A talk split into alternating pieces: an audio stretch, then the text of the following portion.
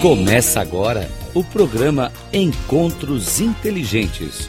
O sucesso na visão de quem chegou lá, com Mário Divo. Rádio Cloud Alô, alô, queridos amigos aqui da Rádio Cloud Coaching. Estamos iniciando mais um encontro inteligente. Vocês devem estar lembrados que na semana passada eu apresentei a primeira parte de uma entrevista dada pelo meu amigo Tomás Naves, diretor de marketing da TV Record aqui do Rio de Janeiro.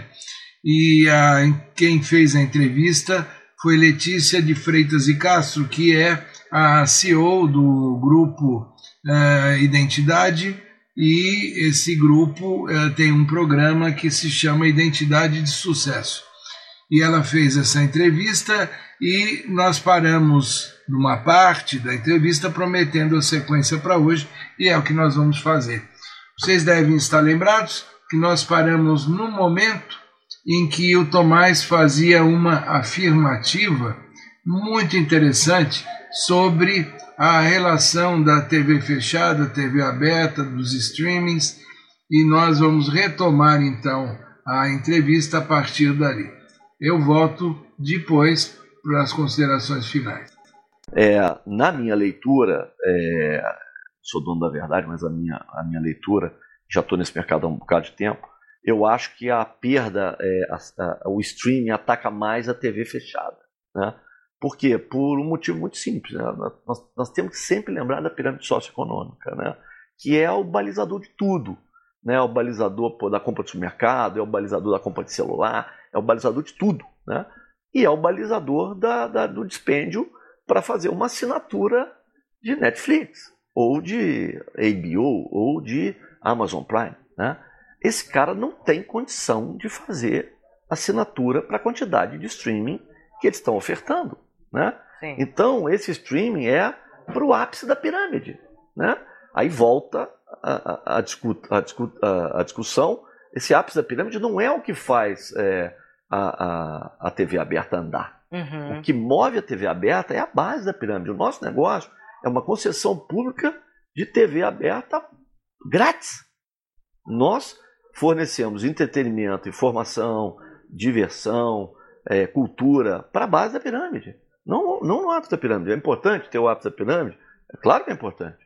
Mas, se a gente tiver que optar por abrir mão de algum público, nós vamos abrir mão lá de cima, porque esse não tem volume. Uhum. Estamos falando de, de, poucas pessoas. Né?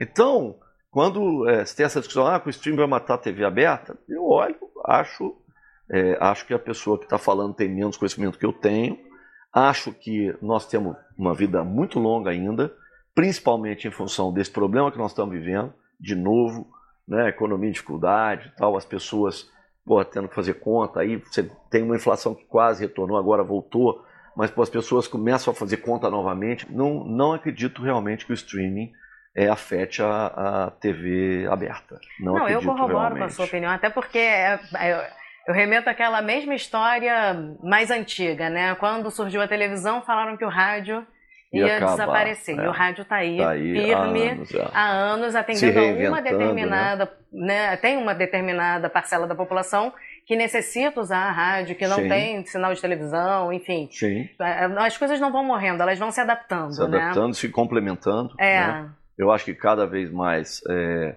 é, tem uma discussão também, não só em cima do streaming, mas em cima também da internet, né? Hum. É, da questão do, do, do device, né? De, de, roubar audiência da TV aberta.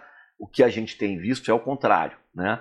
É quando o, o anunciante, por exemplo, sabe usar a, a, a, a, mídia digital com a mídia aberta em convergência, uhum. aí ele consegue nitroglicerina na veia. Vocês né? fazem isso? Fazemos, tá. fazemos. Tá. A, fazenda é um, a Fazenda é um exemplo tá. claro ah, disso. Ah, você está né? envolvido na Fazenda? Sim. Com a questão da Netflix? Sim, é uma oportunidade ímpar que a gente tem nessa parceria com a Netflix na Fazenda e realmente vai, vai, vai realmente mexer muito com, inclusive com alguns é, pensamentos com relação a essa essa disputa, né? Uhum. É, que na, na, minha opinião é muito mais é, é, entender como parceiro estratégico do que entender como inimigo. Né? É, não, eu, eu, quando eu li, eu, eu falei, é uma total quebra de paradigma do é, mercado. Então, assim, exatamente. Assim, muito bom. Parabéns é, desde já, então. É, e o elenco dessa, dessa edição realmente é um elenco para marcar, marcar a edição. Essa edição 14 aí muito vai ser bom, histórica. Muito bom. Voltando um pouquinho para o nosso bate-papo, é, e, e, olhando a sua história sobre o Colégio Anchieta, me parece que o marketing inovador está na sua veia, né? E essa ousadia no marketing te rendeu alguns prêmios. E eu soube de uma história no prêmio da ABP que é super inusitada. Você quando foi. Conta um pouquinho pra gente, como é que aconteceu isso? Você quando foi. Você fala o negócio das cadeiras? Indicado. Você fala o negócio das cadeiras? O prêmio debaixo das cadeiras? É não, é não, não, eu falo do prêmio que você foi indicado na BP, que o ah, tá, tá. 2014 ou 2017? Ah, esse caso é maravilhoso. É maravilhoso. Você tem boas mas fontes. Mas eu quero ouvir da sua. Tem boas fontes, é. é na verdade, o, é, esse prêmio é um prêmio engraçado, porque a ABP, Associação Brasileira de Propaganda, ela é uma entidade de mercado, né? e ela tem lá os seus, os seus sócios, os mantenedores, né? E a concorrente ela tinha muito mantenedor, né? Muito sócio, porque como ela tem várias empresas, então ela tinha lá um cara do jornal, um cara do rádio, um cara da televisão, um cara da TV por assinatura, o outro do, do, do, do G1, o outro do, do, canal fechado tal. Então tinha lá, sei lá, seis ou sete diretores com direito a voto, né? E a gente sozinho, com um voto só, né? Se a gente já tivesse mais um da Record News, de repente um do R7, mas eles nunca se mobilizaram nesse sentido para poder estar tá dentro das entidades, a gente teria pelo menos um quórum um pouquinho maior. E aí, em um determinado momento, surgiu lá o meu nome lá como profissional, é, é, profissional de veículo né, do ano, né? E, e aí foi indicado lá uma certa resistência inicial, porque ele tem muito voto. É, mas aí a pressão foi muito grande, até o Daruís, até que fazer um, um, um, voto de crédito ao Daruís, foi o Daruís que fez essa, esse levante lá na época, e aí meu nome foi para pedra, e aí realmente a gente foi para disputa, e aí era um, um candidato da, da, Record, eu, eu como Record, um candidato da TV Globo e o outro eu não lembro de qual emissora que era. E aí, num determinado momento, eu cheguei pro, pro, pro presidente da Record do Rio e falei, cara, nós estamos concorrendo, isso é igual uma eleição. Nós temos que fazer uma campanha, né? E aí falou, mas como assim, Tom? Nós temos que botar uma campanha na rua, cara. Nós temos que, nós temos que levar essa campanha do, do homem de, de, de veículo do ano para as ruas. E aí ele, ele me deu corda e nós colocamos um anúncio em banca de revista, nós colocamos em, em, em totens, em relógios, levamos a campanha para a rua realmente, como se fosse um candidato, né? Algumas pessoas falam, mas está concorrendo a alguma coisa? Prefeito? Não, não, isso é um prêmio do mercado publicitário. porque você via minha foto na banca de revista, uhum. né? E aí fizemos é, aqueles negócios na bicicleta, aquele pirulito que as meninas andam de bicicleta na orla. Realmente fizemos uma campanha publicitária pela, pela minha eleição, né?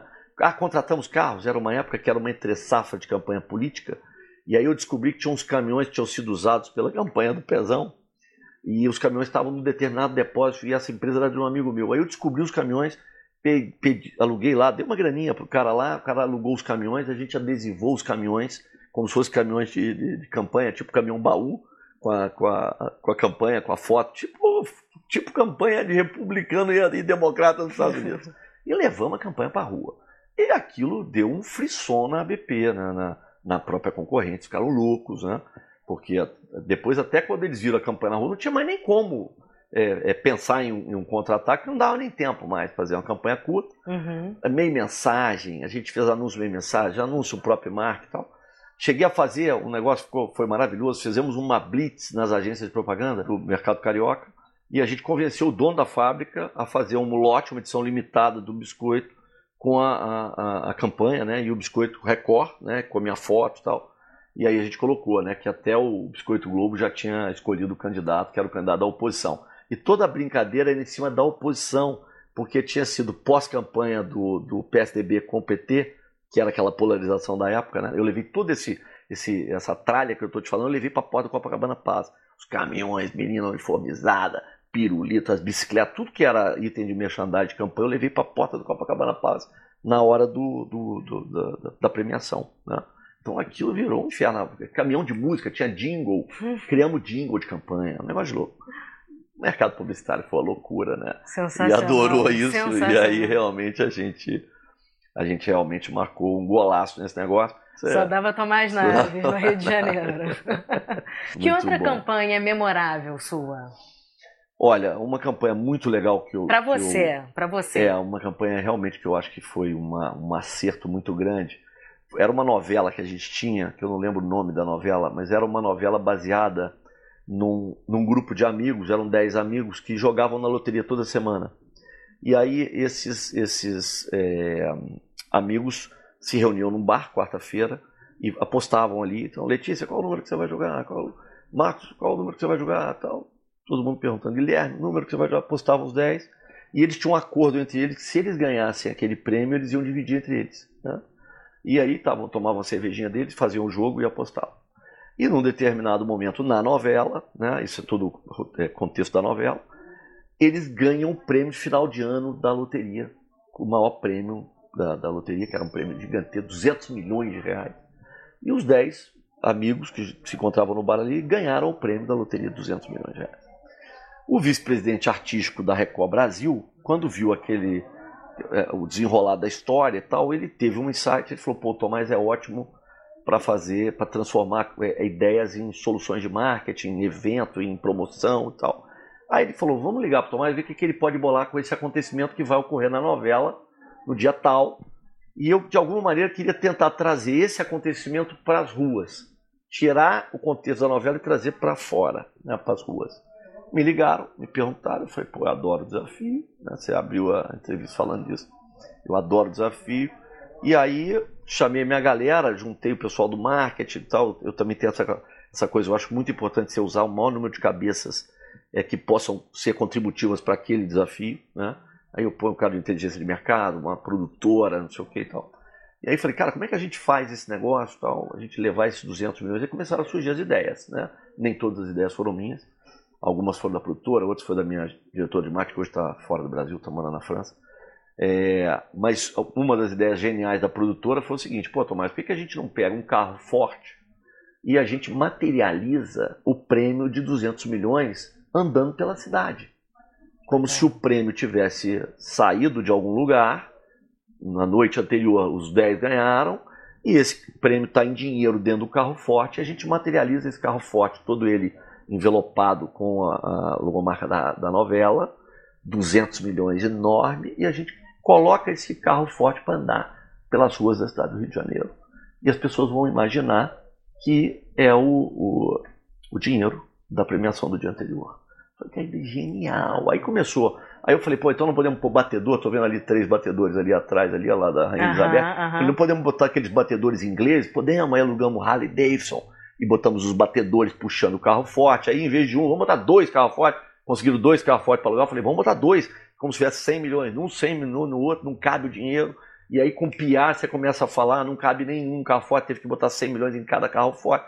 Aí o piar todo envolvendo aquele negócio. E aí realmente a gente teve a sacada, como a gente tem uma grade de programação é, local muito ampla, a gente tem 8 horas de programação local. Então o que a gente fez? Durante toda a nossa programação local, igual você está vendo ali na, na Record News ali, né? Uhum. A gente fazia no, no, no, break. Então, quando eu tinha um break local meu, eu, em vez de vender naquele dia, não vendemos nada, não vendemos para ninguém. Nós pegamos os breaks locais e transformamos em mini programetes, como se fosse flash do jornalismo. Igual entra, naquele negócio, né? Agora, top de oito, como se fosse um acontecimento, a gente uhum. fazia aquele todo aquele, aquele away em cima do, do dessas, desses é, espaços de um minuto e a gente fazia chamada acompanhando aí o helicóptero de cima, acompanhando o carro forte.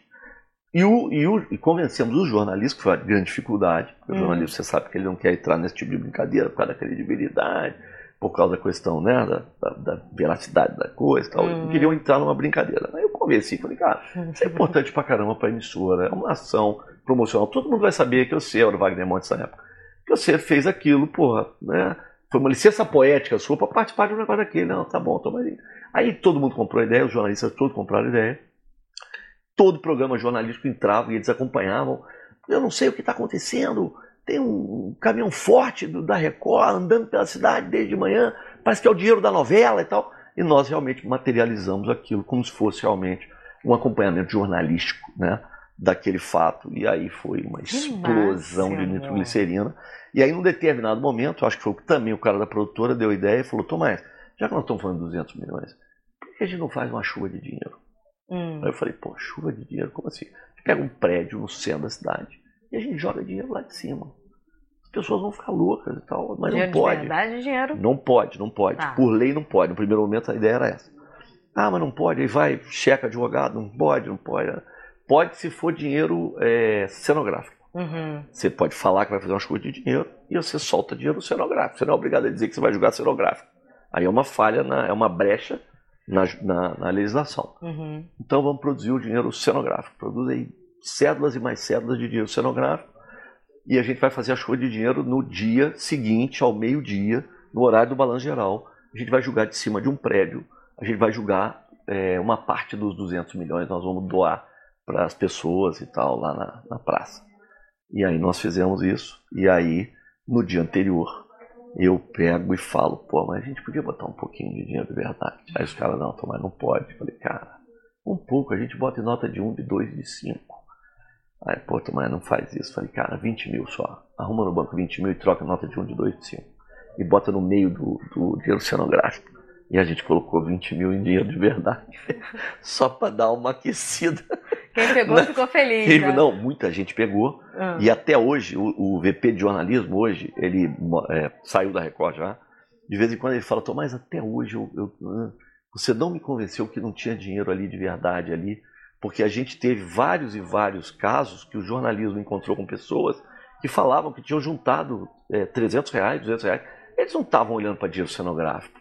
Aí eu falo, não, mas a gente deu dinheiro cenográfico. Até hoje eu mantenho a. Até hoje, né? Porque quando for ao ar essa entrevista, já era. Já era. Mas foi sensacional. E aí abrimos sinal ao vivo no Balanço Geral. Uhum. O Wagner Monte chamou e eu estava no helicóptero, a gente viu a, a chuva de dinheiro e fizemos ao vivo a chuva de dinheiro. Ou seja, eu acho que aí foi realmente uma, uma promoção pensada é, sob a ótica de trazer um contexto que estava dentro da tela da televisão, trazer para fora da televisão, ou seja, materializar um conteúdo que em tese é empírico, né, que está dentro de uma tela que é distante do telespectador, né, é, que é o que acontece quando você realmente vai para o evento ou vai para a promoção, né? Uhum. Você, aí você realmente materializa a presença da marca, né? É quando a Coca-Cola faz, no Rock in Rio, quando a TIM vai para esse tipo de evento. Nós tivemos agora uma demonstração clara né, do marketing de experiência, né, que muita gente gosta de chamar de live marketing, que é realmente quando você é, materializa a tua marca, a Heineken com a, com a, a, a tirolesa. Né, então, ali você é, sai da garrafa. Né? O cara não está pegando uma garrafa de cerveja, o cara está vivendo uma experiência proporcionada pela Heineken. Né? E aí, nesse caso, a gente fez um pouco desse movimento, né?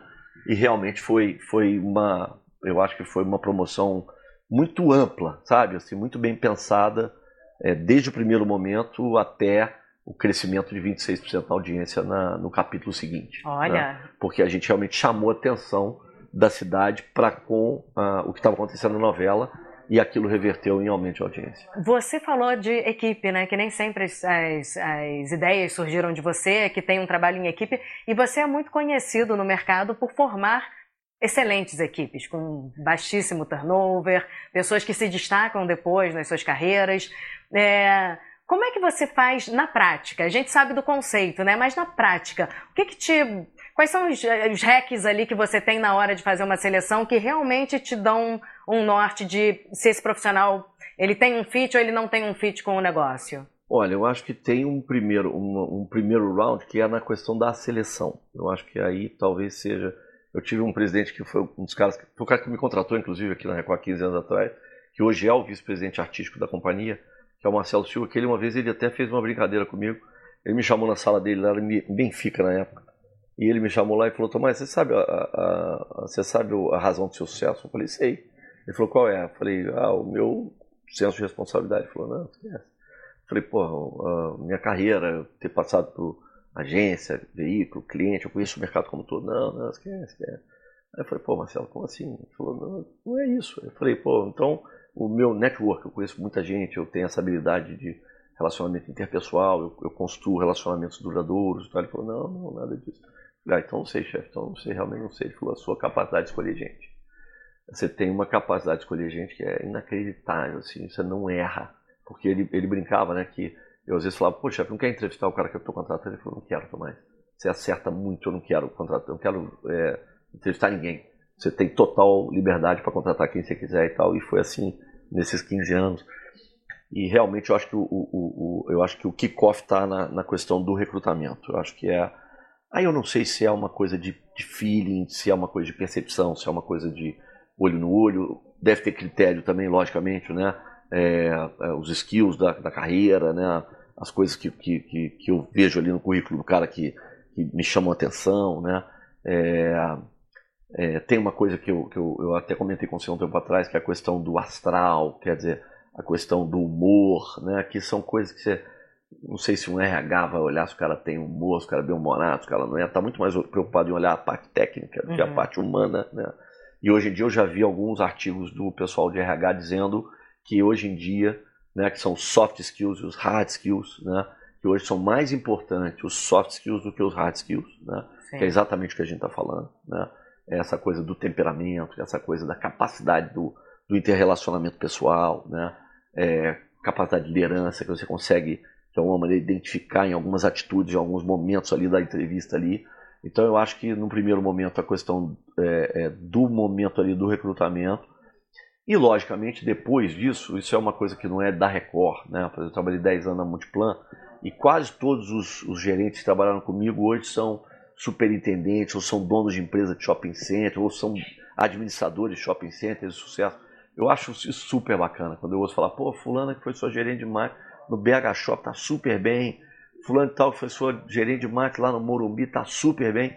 Então realmente eu vejo isso e invariavelmente quando a gente tem a oportunidade de estar junto ou de se cruzar no, no mercado, eles falam, pô Tomás, foi, foi muito bom trabalhar com você aquele período realmente aprendi muito e levo, carrego comigo muito aprendizado das coisas que você fala, das coisas que você acredita, das coisas que você é, põe em prática né, no dia a dia. Então, é, é bem enriquecedor isso. Eu, é, isso é uma das coisas que me, me gratifica. Uhum. É ter ajudado no crescimento é, pessoal né, de pessoas que tiveram a oportunidade de trabalhar comigo. Isso me dá muito prazer.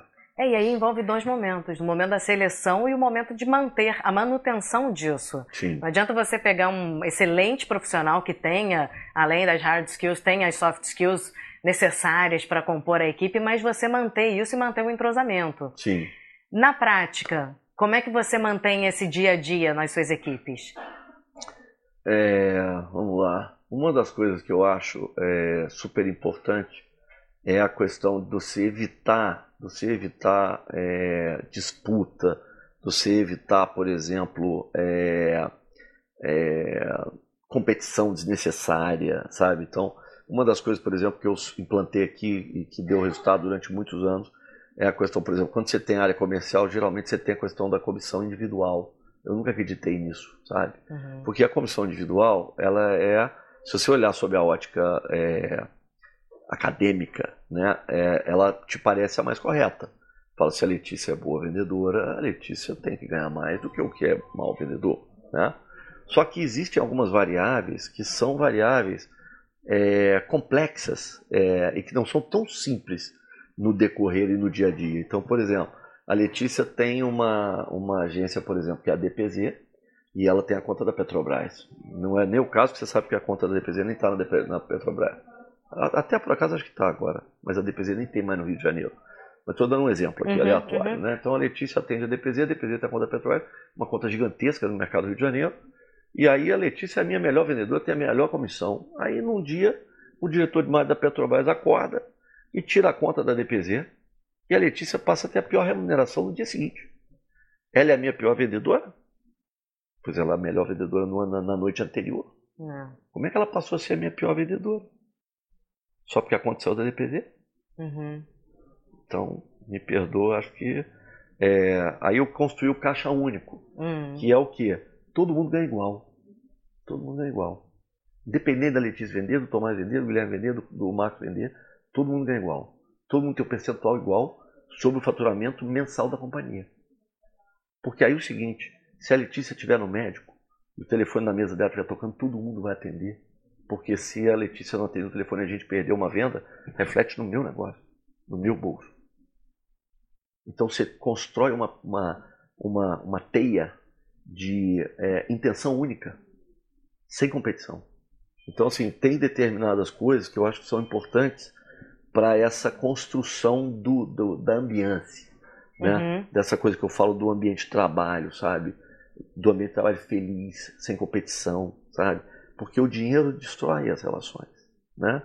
O dinheiro destrói as relações humanas, as relações é, puta, de casamento, Sim. as relações familiares.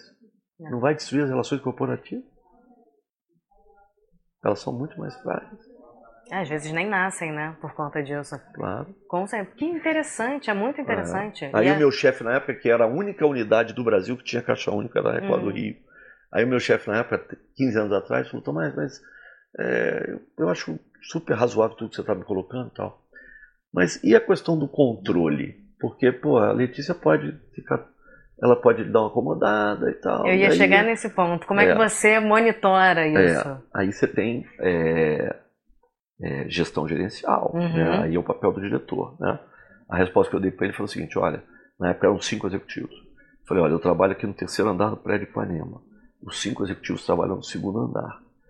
São cinco executivos. Se eu não conseguir, se eu não conseguir controlar cinco tartarugas, uhum. você me manda embora. Eu sou muito ruim. Se eu não conseguir ver a performance de cinco executivos trabalham no andar de baixo, me manda embora que eu sou um péssimo diretor. Aí eu falei, tem razão. Eu falei, pois é, eu vou ver. E outra coisa, o sistema expurga. Então, sim, assim, sim. Sabe, 15 anos, formato instalado, formato funciona, pode vir quem for falar que eu que eu derrubo, entendeu? Há 15, 15 anos, desde que você desde entrou, que então. Comecei, você entrou e já fez uma mudança. Já instalei essa mudança e é a única emissora no Brasil que tem um caixa único. E aí, paralelamente, vale dizer que vocês cresceram absurdamente, absurdamente nesses 15 anos. Você, melhor do que eu, sabe dizer os dados. milhões para 220 milhões. Olha. Então, e todo esse conteúdo levou você aos palcos do G10 com a gente. você participou de um painel é, sobre liderança empreendedora e também foi homenageado no palco do G10. Como é que foi esse momento para você? Olha, eu acho que tudo que é reconhecimento, eu te falei isso ao longo da entrevista, né? Tudo que é reconhecimento para mim é super importante. Né? É, vindo de um grupo como o G10, eu acho que é mais importante ainda. Né? Então, eu acho que a gente ter sido é, escolhido, né? Vocês terem tido esse esse trabalho aí nessa curadoria que vocês fazem, né? É, esse, esse levantamento que eu vejo que vocês fazem com tanto cuidado, uma coisa quase pessoal, né? É, sua e do Marcos de, de, de, conhecerem as pessoas né, que estão sendo escolhidas, de conhecerem as pessoas que vão ser homenageadas. Né? É, é um trabalho diferenciado, na minha opinião. Né? Um trabalho diferente do que a gente vê aí né, por outras entidades. Né?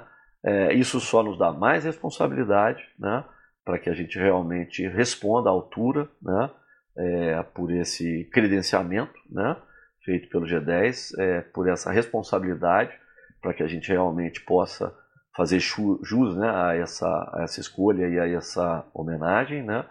E, e, agradecer, agradecer realmente ao G10 pela oportunidade, porque eu acho que o que vale na vida é o reconhecimento, né? Tudo isso é, que eu te contei aqui ao longo dessa uma hora e meia de entrevista é, não teria graça nenhuma se não tivesse reconhecimento de mercado, né? Então, meus queridos amigos, o Tomás realmente é uma pessoa diferenciada, além de competente, é uma simpatia e eu espero que vocês tenham gostado da entrevista. Lembrando, a primeira parte foi na semana passada, hoje eu estou complementando aqui com mais um pedacinho da entrevista e fica um abraço para todos vocês, esperando que vocês voltem a me acompanhar na semana que vem com mais um dos nossos encontros inteligentes. Até lá!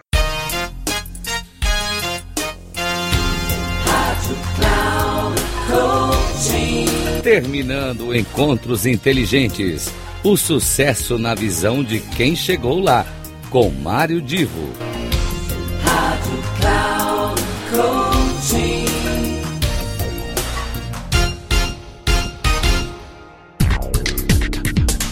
Não perca Encontros Inteligentes. O sucesso na visão de quem chegou lá. Com Mário Divo sempre às terças-feiras, às 8 da manhã, com reprise na quarta às 12 horas e na quinta às 16 horas, aqui na Rádio Cloud Coaching. acesse o nosso site radio.cloudcoaching.com.br e baixe nosso aplicativo na Google Store.